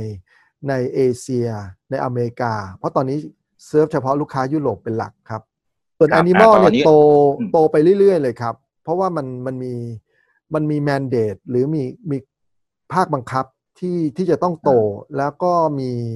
พูดง่ายว่าทุกคนต้องเข้ามาตรฐานของ Food Safety โรคระบาดต่างๆ ในโลกเนี่ยมันอืมเกิดขึ้นเสมอ เพราะฉะนั้นทุกประเทศจะเริ่มอ่าเข้ามาตรฐานนี้ ไม่นั้นอ่าเวลาเราเราส่งออกเนื้อหรือเราเราจะ transport อ่าสายพันธุ์ต่างๆอะไรทั้งหลายก็ต้องอืมต้องมีต้องมีอ่า compliance อืมอยู่ และตัว animal ID ก็จะต้องจำเป็นต้องใช้ครับ หมาสุนัขหมาแมวนี่ต้องใช้เหมือนกันนะครับ เพราะว่าจริงๆประเทศที่พัฒนาแล้วเนี่ยต้องฉีดไมโครชิปครับ ตอนนี้ญี่ปุ่นก็เริ่มต้องต้องภาคบังคับไมโครชิปสำหรับสัตว์เลี้ยง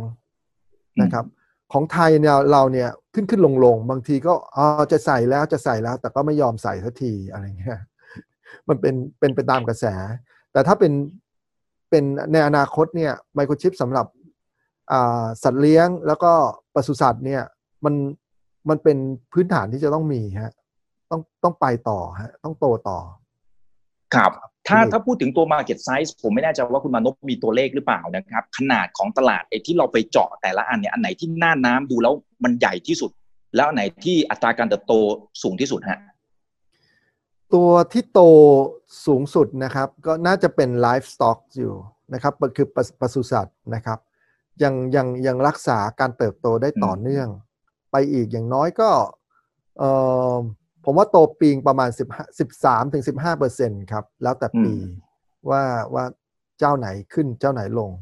แล้วเราครัก็บจะเป็นเราเราอยากจะไปทำทำอินดัสทรีตัวเนี้ยให้ให้เป็นเบอร์หนึ่งให้ได้ในอีกอีกสองสามปีที่ที่จะถึงนะครับทำไม่ยากครับ ตอนนี้เรา 20 กว่าเปอร์เซ็นต์เข้าไปแล้ว แล้วถ้าครับเราขยายฐานนะครับ หาตัวแทนจำหน่ายมากขึ้น สุดท้ายเราก็จะเป็นเบอร์หนึ่งทางด้าน Animal ID ได้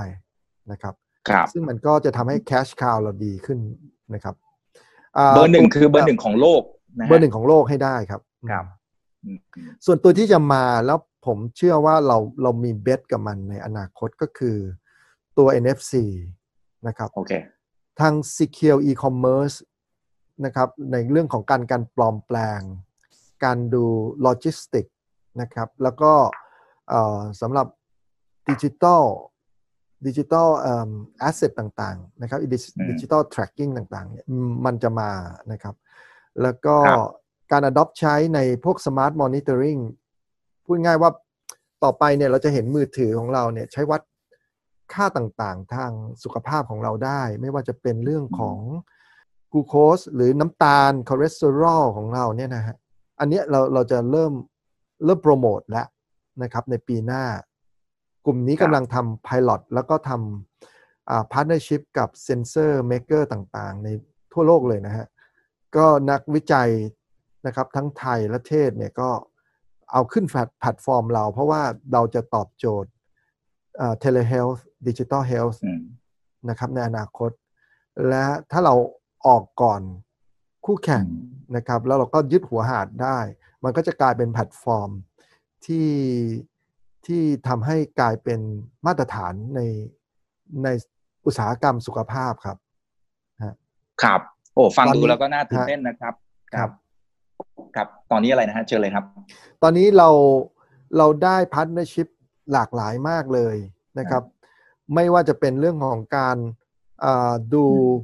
ทางด้านของ การวัดโรคระบาด การวัดโรคติดต่อนะครับ ซึ่งตรงเนี้ยนักวิจัยก็เร่งมือกันทำขึ้นมาเพื่อให้กลายเป็นแพลตฟอร์ม ในอนาคต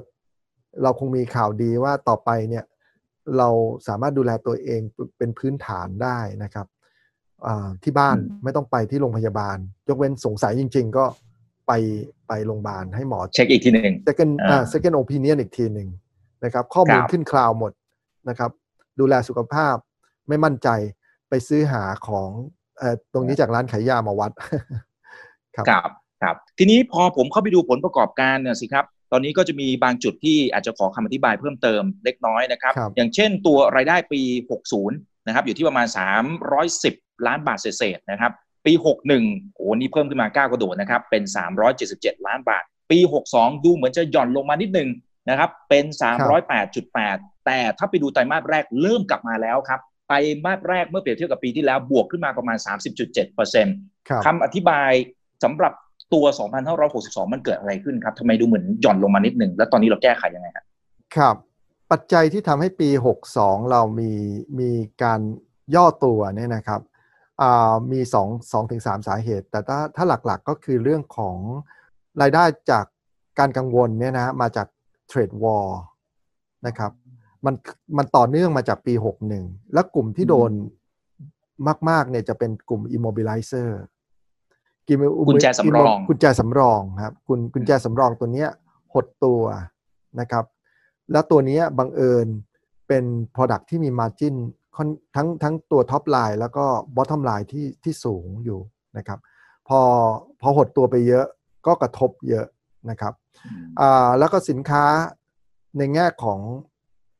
ของเราเนี่ยส่งออกเป็นทั้งหมดเลยนะครับปีที่แล้วเนี่ยอ่ากระทบจากค่าเงินบาทแข็งนะครับประมาณ 4-5%เลยนะครับมันก็กระทบกับเราโดยตรง จริง ๆ ในแง่ของตัว bottom line เนี่ยโดนโดน 4-5%แต่ว่า top line เราเนี่ยก็เกือบ 10%นะฮะในในตัวนี้ก็ต้องต้องจัดการกับมันโดยการ ทำ hedging แล้วก็ทำ forward นะครับ ก็เป็นส่วนหนึ่งที่เราเราหลีกหลีกเลี่ยงไม่ได้นะครับ ที่ที่เราต้องต้องเจอกับเรื่องของการส่งออกนะครับอ่าแต่ในแง่ของการปรับรูปของเราและเพื่อออกตลาดหลักทรัพย์ มันก็มีค่าใช้จ่ายนะครับอืมเราต้องทำให้องค์กรเนี่ยเสถียรเราในปีในปี 62เนี่ยมีการเร่งการลงทุนในเรื่องของ ทีมพอควรนะครับ นั่นคือทางฝ่ายขายเราก็เพิ่มบุคลากรนะครับในฝั่งของการเตรียมตัวออกตลาดหลักทรัพย์มี one time one time expense อยู่นะครับที่จะปรับรูปทำให้องค์กรเรามีเสถียรภาพมากขึ้น อันนี้ก็เป็นค่าใช้จ่ายที่กระทบพอควรนะครับ นั่นคือเหตุผลว่าทำไม 62 ถึง ถึงมีย่อตัวลง พอควรนะครับ เมื่อเทียบกับปีอื่นๆ แต่เราเชื่อว่าการทำงานของเราตามแผนนะครับ ปีนี้ก็อ่าเป็นปีที่เราจะพยายามให้เกิดการเติบโตได้ดีนะครับ เมื่อเทียบกับปีที่แล้วน่าจะเป็นอ่าปีที่ไม่ปีปีนี้จะไม่มีการต่ำกว่าปีที่แล้ว เราเราคิดว่าแผนเราไปได้ครับ ครับเอ๊ะแต่สงครามการค้า ก็ดูเหมือนว่าทางฝั่งของคุณพี่ทรัมป์เนี่ย ก็โหงวดแบบโหดูเหมือนจะไม่หยุดหย่อนเลยนะครับ อย่างนี้เราครับเราจะมีโอเค ถ้าเป็นในเรื่องของอัตราแลกเปลี่ยนเราสามารถเฮดจิ้งอะไรกันได้นะครับ ถ้าเป็นสงครามการค้ามันน่าจะกระทบไปทั้งหมดเนี่ยเราจะมีวิธีการอย่างน้อยก็กระจายความเสี่ยงขยายฐานตลาดหรืออย่างไร เพื่อเป็นการ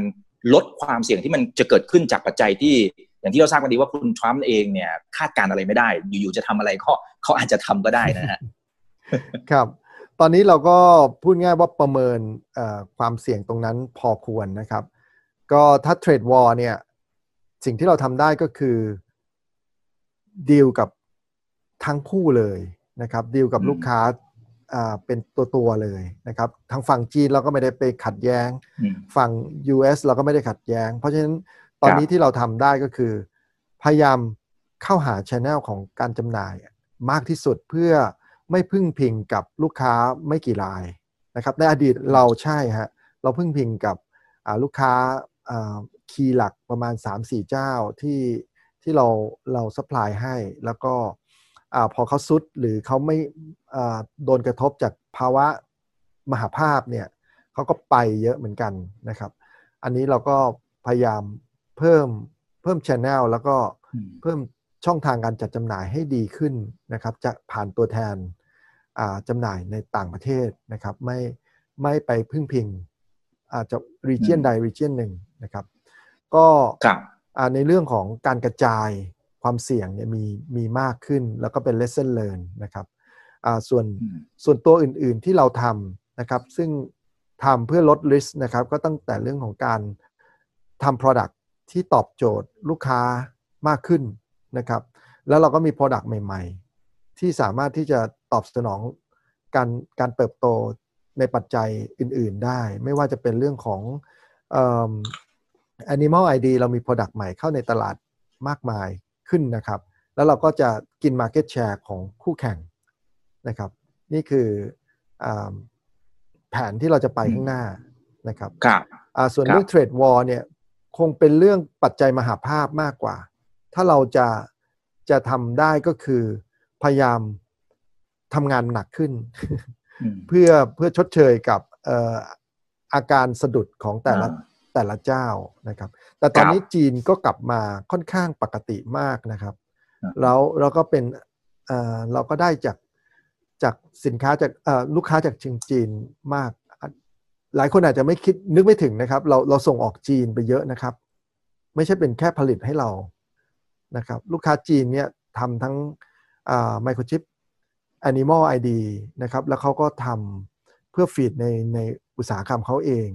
แล้วก็ส่งครับออกด้วย เขาเป็น global supply chain อยู่แล้วนะครับ เราก็ตอนนี้เขากลับมาขะมาซื้อ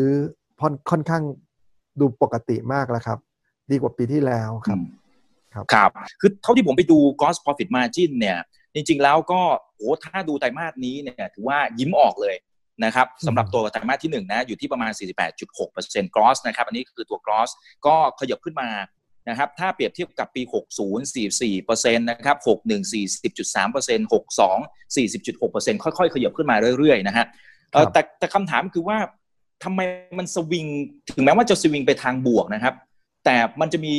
กลยุทธ์อะไรที่อย่างน้อยทำให้มัน smooth ให้มันนิ่งๆไหมครับ อันนั้นคืออืมข้อที่หนึ่ง ข้อที่สองคือผมไม่แน่ใจนะว่าในอุตสาหกรรมที่มันเกี่ยวข้องกับเทคโนโลยี พอเป็นระยะเวลาเช่น 5 ปี 10 ปีเนี่ยราคาขายมันจะลดไหมฮะ คือเทคโนโลยีหลาย ๆ อย่างโทรศัพท์มือถือหรือคอมพิวเตอร์หรือก็ตามเนี่ยส่วนใหญ่ราคามันจะลดลงไปเรื่อย ๆ มันจะเป็นตัวที่ไปบีบ ในเรื่องของ margin มากน้อยแค่ไหนฮะครับคำถามแรกก่อนนะครับว่าถ้าถ้าเราเจอในแง่ของอ product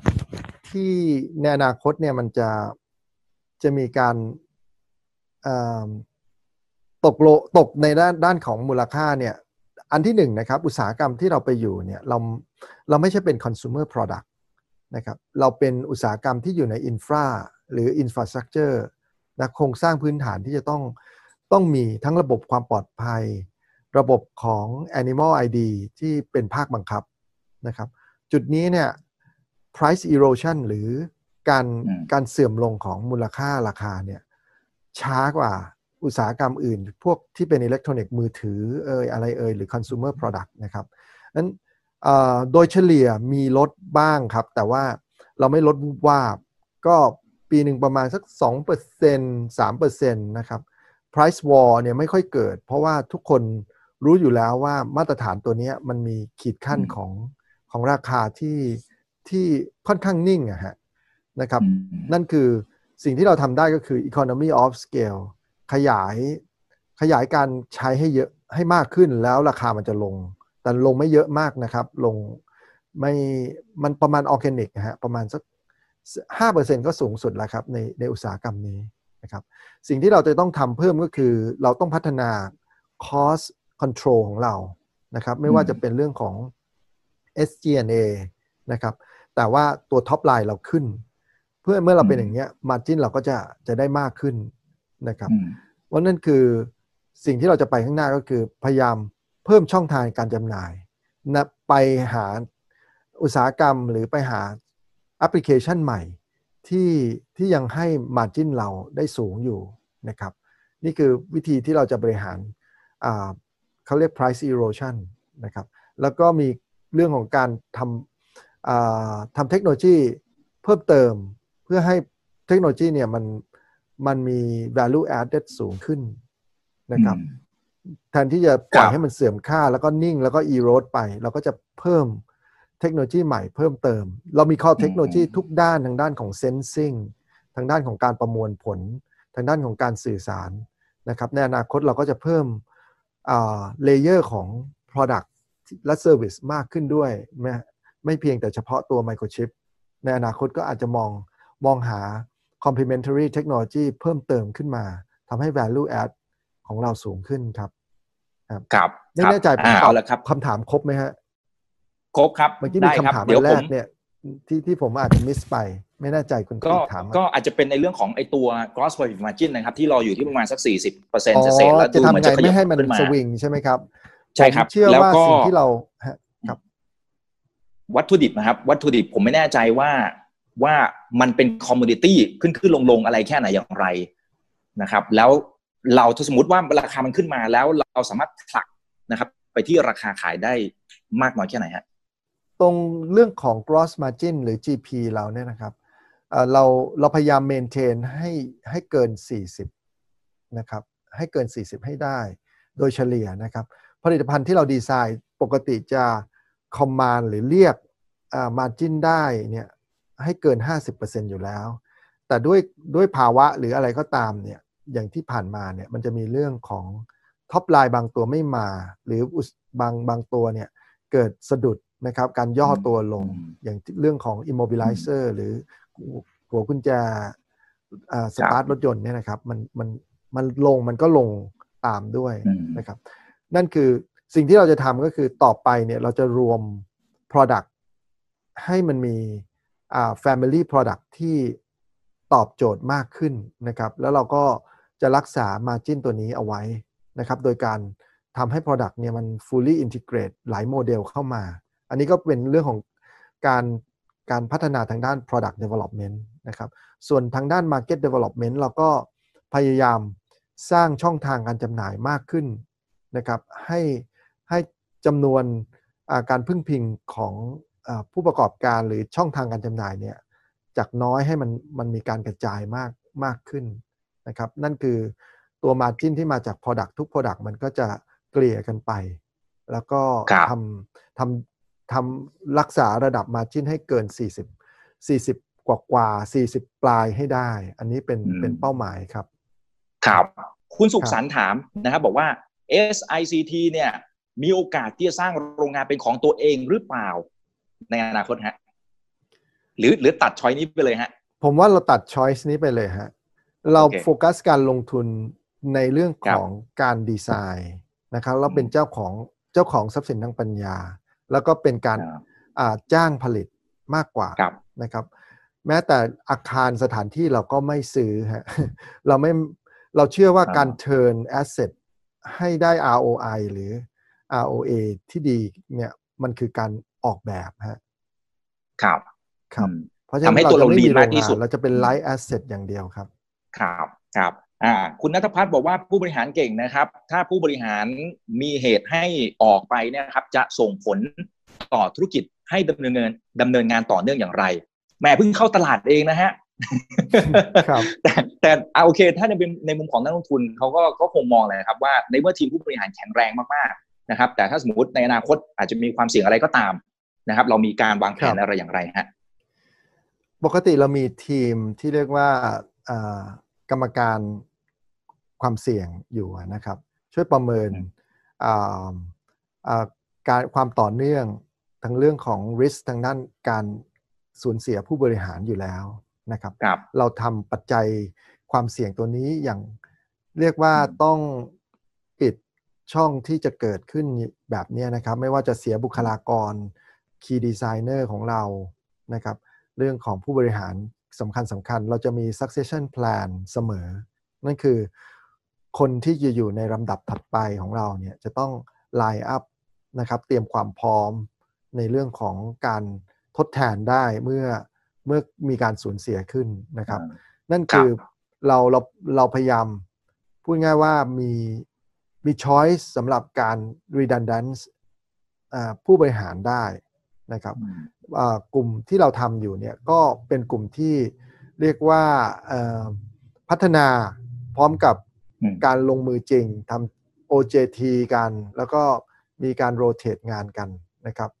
นั่นคือเราไม่ไม่พยายามพึ่งความเก่งของใครคนคนใดคนหนึ่งนะครับ เราก็มีอย่างจากผมไปนี่ก็จะมี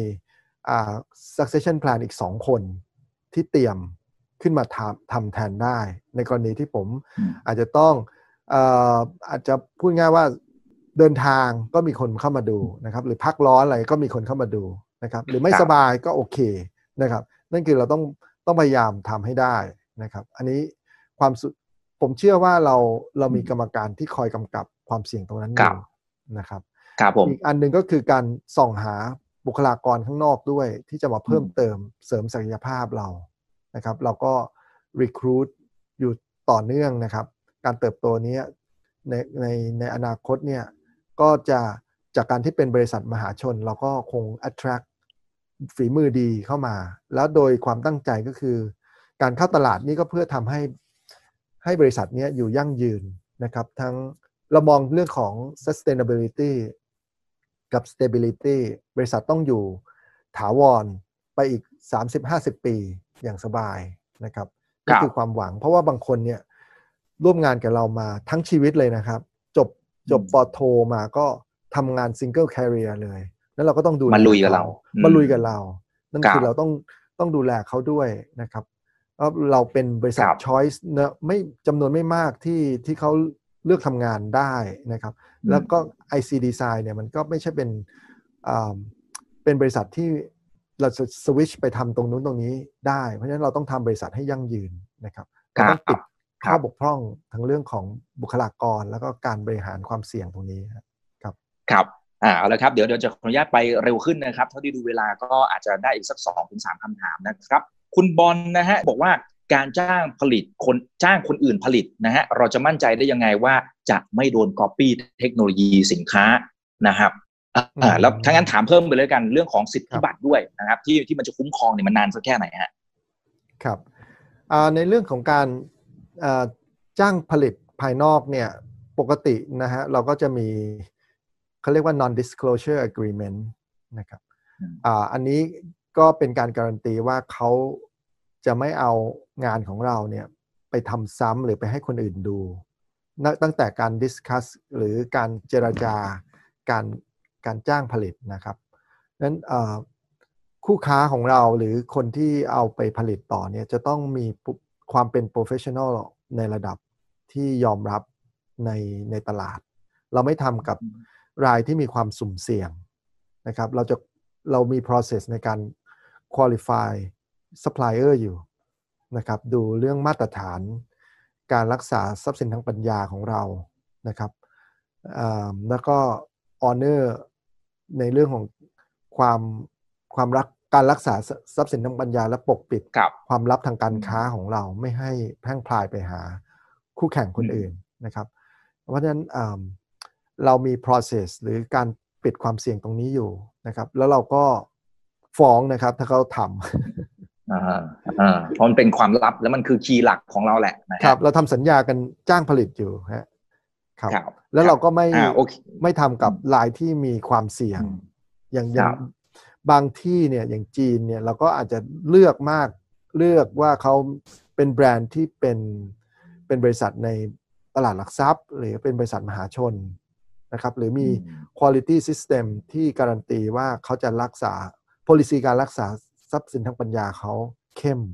ครับอ่าอืมครับ คุณสิทธิโชค ผมว่าถามน่าสนใจนะ บอกว่า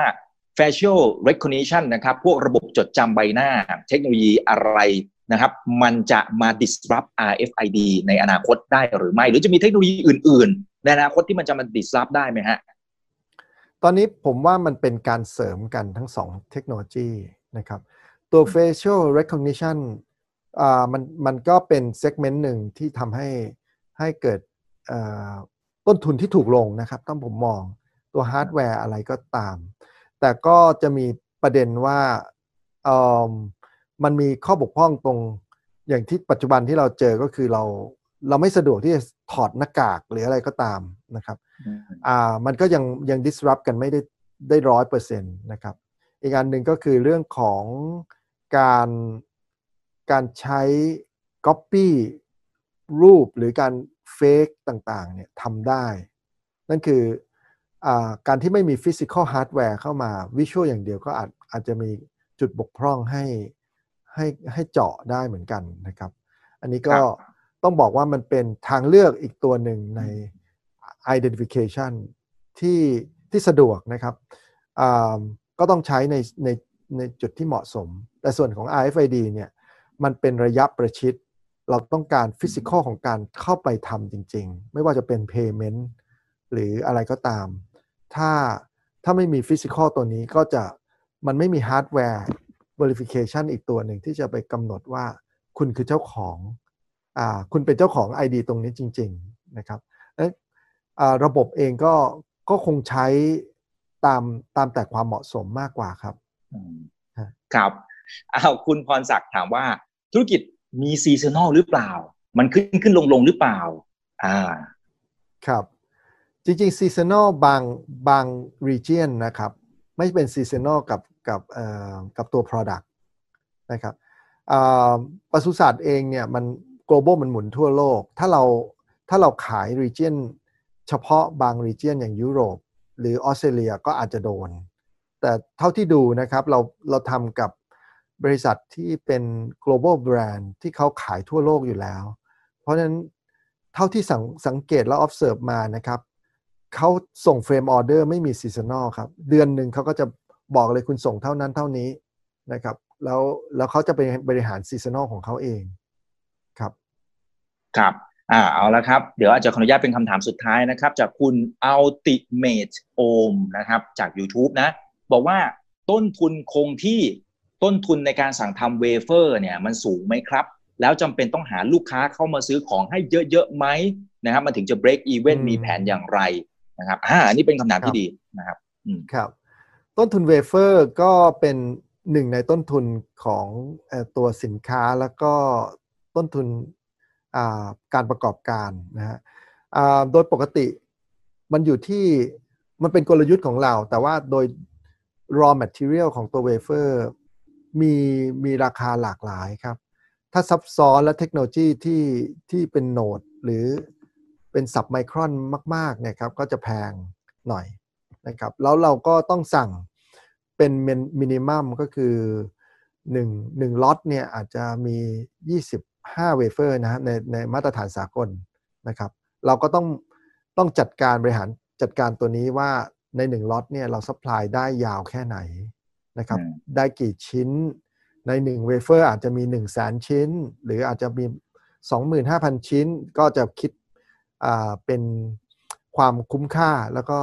ต้นทุนที่พอเหมาะพอสมกับการตั้งราคาขาย ซึ่งเราก็มีอย่างที่บอกอะครับ โดยโดยโดยเฉลี่ยนะครับ ตัวเวเฟอร์ผสมกับการเทส หรือการการควบคุมคุณภาพแล้วก็เอาขึ้น ส่วนประกอบอื่นอย่างเช่นแพ c เกจจิ้งนะฮะก็ก็รวม ๆ แล้วให้มี Margin อ่าอยู่ประมาณ 40 ปลายปลายๆ50%ประมาณนี้คือเป้าหมายครับ ครับผม โอเคขอบคุณเพราะฉะนั้นครับเดี๋ยวขอปิดท้ายนะครับ ที่เป้าหมายของคุณมานพนะครับ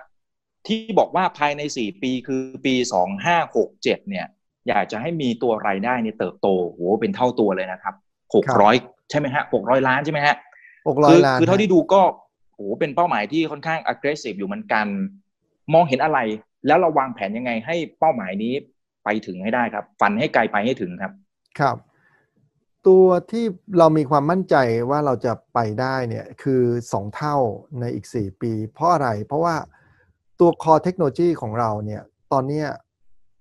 พูดง่ายว่ายังยังทำ top line ได้อีกมากมายฮะเราเรายังยังขยายได้อีก พอควรเลยฮะถ้าเราเราสามารถที่จะเป็นเบอร์หนึ่งได้เนี่ยทุก Product นะครับเราก็จะกลายเป็นเป้าหมายสี่สี่ปีสองเท่า ผมว่าเราเรามีเราทำได้แน่นะครับ เราพยายามจะคอมมิตตัวนี้ให้ได้ อาจจะเร็วเร็วกว่าด้วยถ้าว่าอินดัสทรีทางภาพแมกโครไม่เกิดสะดุดอะไรนะครับ ตัวนี้ก็ ก็เป็นเป้าหมายที่ไม่ได้เกินเอื้อมครับ โดยเฉพาะกลุ่มใหม่ ๆ ที่เรากำลังกำลังพัฒนาเข้าสู่การเข้าสู่ตลาดนะครับ ในกลุ่ม NFC เองเนี่ย ผมว่าเราเรามีแต้มต่อในเรื่องของความความได้เปรียบที่เข้าไปในตลาดเร็วกว่าคนอื่นนะครับ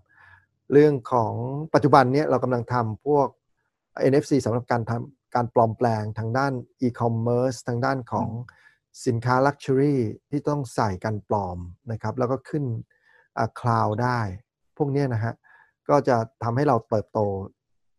ตามตามกระแสของการช้อปปิ้ง e-commerce นะครับ ส่วน NFC sensor ที่วัดคุณภาพน้ำสิ่งแวดล้อม สุขภาพ มันจะเป็น S curve ใหม่นะครับ ซึ่งผมเชื่อว่า core technology ของเราเนี่ยไปต่อยอดกับอุตสาหกรรมเหล่านี้ได้ แล้วแล้วมันก็จะ มีอัตราการเติบโตสูง สูงในอัตราเร่งอะครับ เราเราเชื่อว่าการการพัฒนาของเราจะจะตอบโจทย์กลุ่มสุขภาพได้ แล้วก็จะกลายเป็นแพลตฟอร์มในอนาคตที่เราอยากจะเข้าเป็นเป็นพูดง่ายว่าเป็น global platform นะครับ แล้วเราก็จะพยายามอ่าสร้างมูลค่าเพิ่มต่อไปเรื่อยๆ ครับอ่า สินค้าในกลุ่มที่ยังเติบโตไม่พอเราก็ต้องไปเร่งนะครับ ไม่ว่าจะเป็นเรื่องของอุตสาหกรรมปศุสัตว์นะครับ การการทำความปลอดภัยเรื่อง food safety food test traceability เป็นภาคบังคับ เราพยายามไปต่อแล้วก็เร่งจำนวนการใช้ให้เป็นเบอร์หนึ่งให้ได้นะครับ ในกลุ่มอื่นๆ เช่น กลุ่มที่เป็นยังยังเป็นยังเติบโตได้ไม่เยอะนะครับ หรือไม่พอก็เป็นพวก access control key card เครื่องอ่านบัตร พวกนี้นะครับก็เติบโตได้อีกยังมีพฤติกรรมของการใช้ของผู้บริโภคนะครับเรื่อง contactless เรื่อง touchless ต่างๆเนี่ยมันเป็นเทรนที่เราต้องตอบสนองได้นะครับ อันนี้อันนี้ผมว่าหลังจากที่เรา build แบรนด์แล้วก็ออก IPO แล้วเนี่ยความเชื่อมั่นในตัวแบรนด์เองเนี่ย จะทำให้ลูกค้าหรือคนที่ยังไม่เคยใช้สินค้าของเราที่คิดว่าเรายังไม่มีแบรนด์หรือเรายังไม่ไม่ได้มาตรฐานโลกเนี่ย ตอนนี้โคเปลี่ยนใจมามันมาดูไมโครชิปของเรามากขึ้นนะครับ อันนี้เรามั่นใจครับว่าเราโตต่อได้ในตามแผนครับ ครับผม เอาละฮะ เราคุยกันพอสมควรแล้วนะครับ บางท่านบอกว่าเพิ่งจะซื้อหุ้นได้วันนี้นะครับ คนไหนที่ยังไม่ซื้อหุ้นจริง ๆ ก็ไปศึกษาข้อมูลเพิ่มเติมก่อนนะครับ ผมอาจจะเข้าไปที่ทางเว็บไซต์ก็ได้นะครับ www.sic.co.th หรือว่าจะไปทางฝั่งของ IR ซึ่งทีมของคุณมานุเองก็พร้อมที่จะให้ข้อมูลอย่างเต็มที่ ศึกษาข้อมูลให้รอบด้านก่อนนะครับ ก่อนการตัดสินใจในการลงทุนนะครับ คุณมานุอยากจะฝากทิ้งท้ายอะไรสักเล็กน้อยไหมฮะครับ ผมคิดว่าหลายคนคิดว่าราคาเราตั้งต่ำไปหรืออะไรก็ตาม ผมผมบอกไม่ได้นะครับว่าการลงทุนเนี่ยมันก็มีต้องเป็นต้องเป็นความรู้เฉพาะตนจริง ๆ แล้วก็ต้องบอกว่าโอกาสเติบโตของเรายังเป็นไปได้นะครับ แล้วเราก็จะขอรักษา performance ของทุกคนนะครับ ในองค์กรแล้วก็ business objective ของเราที่จะโตต่อไปอีก สองเท่าในอีก 4 ปีนะครับ รวมทั้งทำให้ให้ product ของเราเนี่ยเป็นที่ยอมรับทั่วโลก แล้วก็เป็นเป็นมาตรฐานในในวงการที่พูดง่ายว่าในคอเทคโนโลยีที่เราเก่งแล้วก็โฟกัสมาก ๆ นะครับ ต้องขอขอบคุณนะครับสำหรับนักลงทุนที่ให้การสนับสนุน เราเป็นหุ้นต้องบอกว่าเป็นหุ้นประวัติศาสตร์ก็แล้วกันนะครับเพราะเห็นคุณทางนักวิเคราะห์บอกว่า ในตลาดหลักทรัพย์ 45 ปีที่ผ่านมา ยังไม่มีคนทำ4ซิลลิงสี่สี่ต่อเนื่องแบบนี้นะครับ ผมก็ต้องขอขอบคุณนะครับ ความสนใจในในจุดนี้ แล้วจะจะจะไปจะทำงานให้ไม่ให้ผิดหวังครับ ครับ เราจะรักษาการลงทุนของท่าน ปันผลก็มีนะครับ เติบโตก็เด่นอย่างที่เราอยากจะการันตีครับ ขอบคุณครับครับสำหรับทางด้านของ SICT จริงๆ ผมก็มองอีกในแง่หนึ่งด้วยนะครับ คืออยากจะลุ้นให้เขาโตไปเรื่อยๆ ในระดับโลกด้วยนะครับ เพราะว่าหุ้นแบบนี้บริษัทแบบนี้เนี่ยผมว่าคนไทยยังมีน้อยไปหน่อยนะครับก็ก็อยากให้ไปเฉิดฉายอยู่บนในเวทีโลกนะครับ โดยเฉพาะหุ้นที่เป็นแบบ deep tech แบบนี้นะครับ ถ้าประสบความสำเร็จผมว่าก็จะเป็นการสร้างชื่อเสียงนะครับ แล้วก็สร้างแบรนด์ให้กับประเทศไทยได้อีกทางหนึ่งด้วยนะครับงั้นคุณมนพสู้ๆนะครับ ขอให้ประสบความสำเร็จยินดีครับ เต็มที่ครับครับผม ครับ แล้วเดี๋ยวครั้งหน้าเจอกันใหม่นะครับ วันนี้สนุกมากนะครับ แล้วก็ให้ความรู้กันอย่างเต็มที่ครับ ลากันไปก่อนครับ สวัสดีครับ สวัสดีครับ อย่าลืมนะครับว่าเริ่มต้นวันนี้ดีที่สุด ขอให้ทุกท่านโชคดี และขอให้มีเสรีภาพในการใช้ชีวิต ผมอีกบรรพศครับ